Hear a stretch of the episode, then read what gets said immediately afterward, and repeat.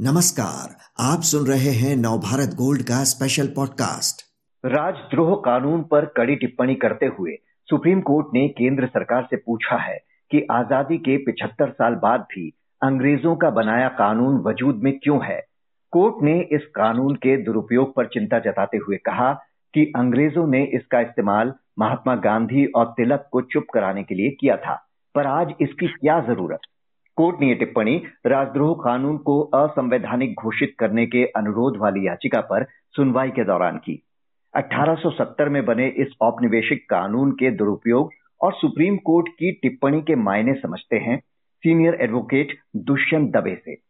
दुष्यंत जी, कुछ समय पहले भी कोर्ट ने इस कानून के दुरुपयोग पर चिंता जताई थी। आखिर किस तरह का दुरुपयोग हो रहा है जो कोर्ट्स को बार बार सरकार से सवाल करना पड़ रहा है? देखिए दुरुपयोग तो बहुत ही आ, आ, बहुत ही क्लियर चीज़ है क्योंकि जितने भी केसेस आज फ़ाइल किए जा रहे हैं पिछले 10-20 साल में आ, या इवन पिछले पिछहत्तर साल में राजद्रोह के आरोप के ऊपर उन केसों में से करीब करीब कहना वजूद होगा कि 80 से 90 परसेंट के केस में लोग बरी हो जाते हैं इस चार्ज से। तो फिर ये से गलत चार्ज को लगाने का जहाँ कोई आ, आपके पास ठोस वज, वजूद नहीं है कोई एविडेंस नहीं है आ, तो फिर उस लगाने का क्या फ़ायदा? ओनली रीजन वो कर रहे हैं ज़्यादातर पुलिस इसको इसका दुरुपयोग कि भाई एक बार आप आ, किसी को शख्स को सिटीजन को पकड़ लो जेल में डाल दो उसको बेल नहीं मिलेगा और अल्टीमेटली भले ही रिहा हो जाए पर हम साल दो साल पाँच साल तक उसको अंदर रख पाएँगे। तो उसका दुरुपयोग तो बहुत बहुत ज़ाहिर चीज़ है। और इसको रोकने के लिए जो आज चीफ जस्टिस साहब की खंडपीठ ने बात की है, वो एक बहुत नागरिकों के लिए एक बहुत ही महत्वपूर्ण बात है हमारे इतिहास में। क्योंकि पिछले आज़ादी होने के बाद हरेक सरकार ने इस कानून को सपोर्ट किया है। हरेक सरकार ने इस कानून की छतरा छाया के नीचे क्रिटिक्स को, अपने ओपोनेंट्स को, और देश के नागरिकों को ये चार्ज इन्वोक करके जेल में डाला है। तो आज अगर सुप्रीम कोर्ट ये बोलता है तो एक बहुत खुशी की लहर पूरे देश में फैल जानी चाहिए। सरकार की दलील अगर देखें तो उसका कहना है कि इस पूरे कानून को खत्म करने के बजाय इसके उपयोग पर पैरामीटर तय किए जा सकते हैं। सरकार संसद में भी 2019 में कह चुकी है कि राष्ट्र विरोधी पृथकतावादी और आतंकवादी तत्वों से प्रभावी ढंग से निपटने के लिए इस कानून की ज़रूरत है। तो सरकार की इस दलील को आप कैसे देखते हैं? देखिए एक चीज़ ज़रूर है कि इस देश में आ, आ, बहुत सारी आ, सरकार के सामने चुनौतियाँ आती है। और हमारे देश में बहुत सारे ऐसे ग्रुप है कि जो सरकार के खिलाफ काम करते हैं। पर दुख की बात यह है कि सरकार और सरकार के आला अधिकारी इस चीज़ को डिस्टिंग्विश नहीं कर पाते हैं। और आ, आम आदमी के जो प्रोटेस्ट होते हैं जो लोगों की एक क्रिटिसिज्म होती है आ, सरकार की इलीगल एक्शन के खिलाफ सरकार के आ, कोई कानूनों के खिलाफ जैसे फार्मर्स एजुकेशन है या सीए एजुकेशन है आ, इन सब में अगर सरकार आ, ये देशद्रोह का चार्ज लगाएगी नागरिकों के ऊपर तो फिर नेचुरली सुप्रीम कोर्ट सोचेगा कि सरकार सही में इसका उपयोग नहीं करना चाहती है, पर सरकार ने इस शस्त्र को खाली दुरुपयोग करने के लिए रखा है। तो इसलिए अगर सरकार सही में चाहती है कि इसको बनाए रखे और इसका दुरुपयोग न हो तो सरकार को या तो उसमें संशोधन करना होगा कानून में और उसको टेररिस्ट एक्टिविटीज़ के लिए कन्फाइन करना होगा। या तो सरकार को इसको बेलेबल और ऑफेंस बनाना चाहिए, ताकि कोर्ट इजीली बेल दे सके। आज प्रॉब्लम क्या होता है कि एक बार आप आदमी को जज के खिलाफ प्रोड्यूस कर दो मैजिस्ट्रेट के खिलाफ, और सीडिशन का चार्ज है तो मजिस्ट्रेट भी घबरा जाते हैं, और समझते हैं कि ये पता नहीं देश का कितना बड़ा विरोधी है, और हर एक नागरिक भी टेररिस्ट समझ के मैजिस्ट्रेट डील करते हैं। तो ये संशोधन करना बहुत मुश्किल होगा। इस देश में प्रॉब्लम क्या हुआ है? कि कोई अकाउंटेबिलिटी नहीं रही है। अगर इस देशद्रोह के चार्ज को इन्वोक करना है तो इसमें जो एरिया का सीनियर मोस्ट पुलिस ऑफिसर है, उस पुलिस ऑफिसर की कंसेंट होनी चाहिए।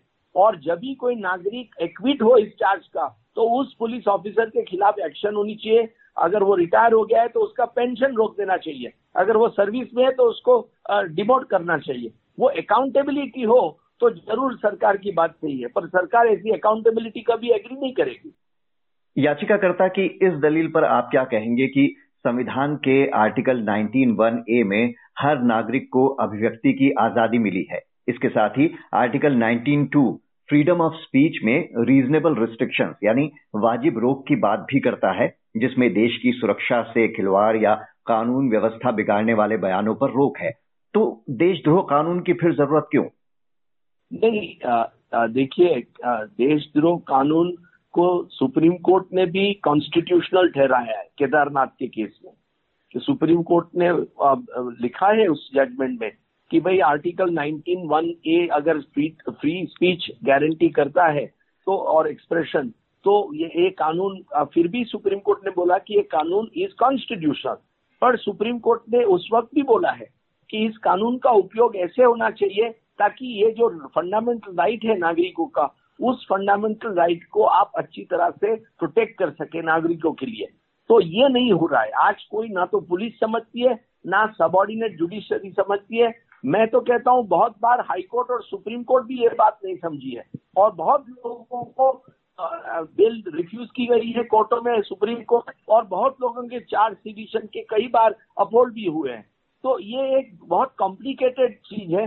मेरे ख्याल से हमारा देश बहुत सक्षम देश है, एक मज़बूत देश है।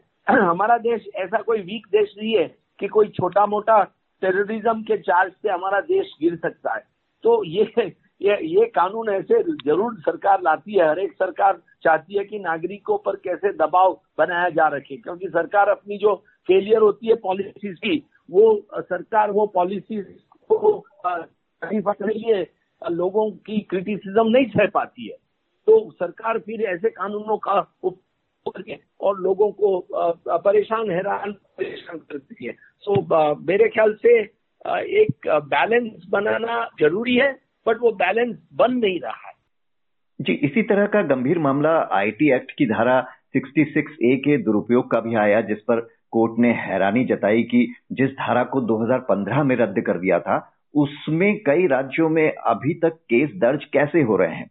पीयूसीएल की याचिका कहती है कि धारा निरस्त होने के सात साल बाद भी अभी मार्च 2021 तक 11 राज्यों की जिला अदालतों में 745 मामले लंबित हैं।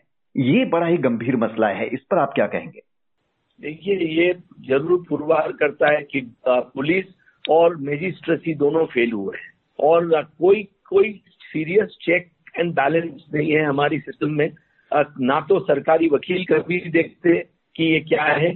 तो ये हमारे यहाँ काफ़ी, देखिए आज एक नागरिक की सिविल लिबर्टी इतनी इम्पोर्टेंट होनी चाहिए, हर एक नागरिक की, कि कोई एक केस से भी नागरिक को गलत तरीके से अनकॉन्स्टिट्यूशनली इलीगली उसको आप अरेस्ट नहीं कर सकते हैं। उसके खिलाफ गलत चार्जेस नहीं यू नो फ़ाइल कर सकते तक कि बड़े हर एक नागरिक का फंडामेंटल राइट इतना सेक्रोसेंट है कि उसको प्रोटेक्ट करने के लिए हर एक पुलिस अफसर की हर एक जज की और हर एक पब्लिक प्रोसिक्यूटर की और जब तक हमारे समझ नहीं आएगी ये प्रॉब्लम ही रहेगा।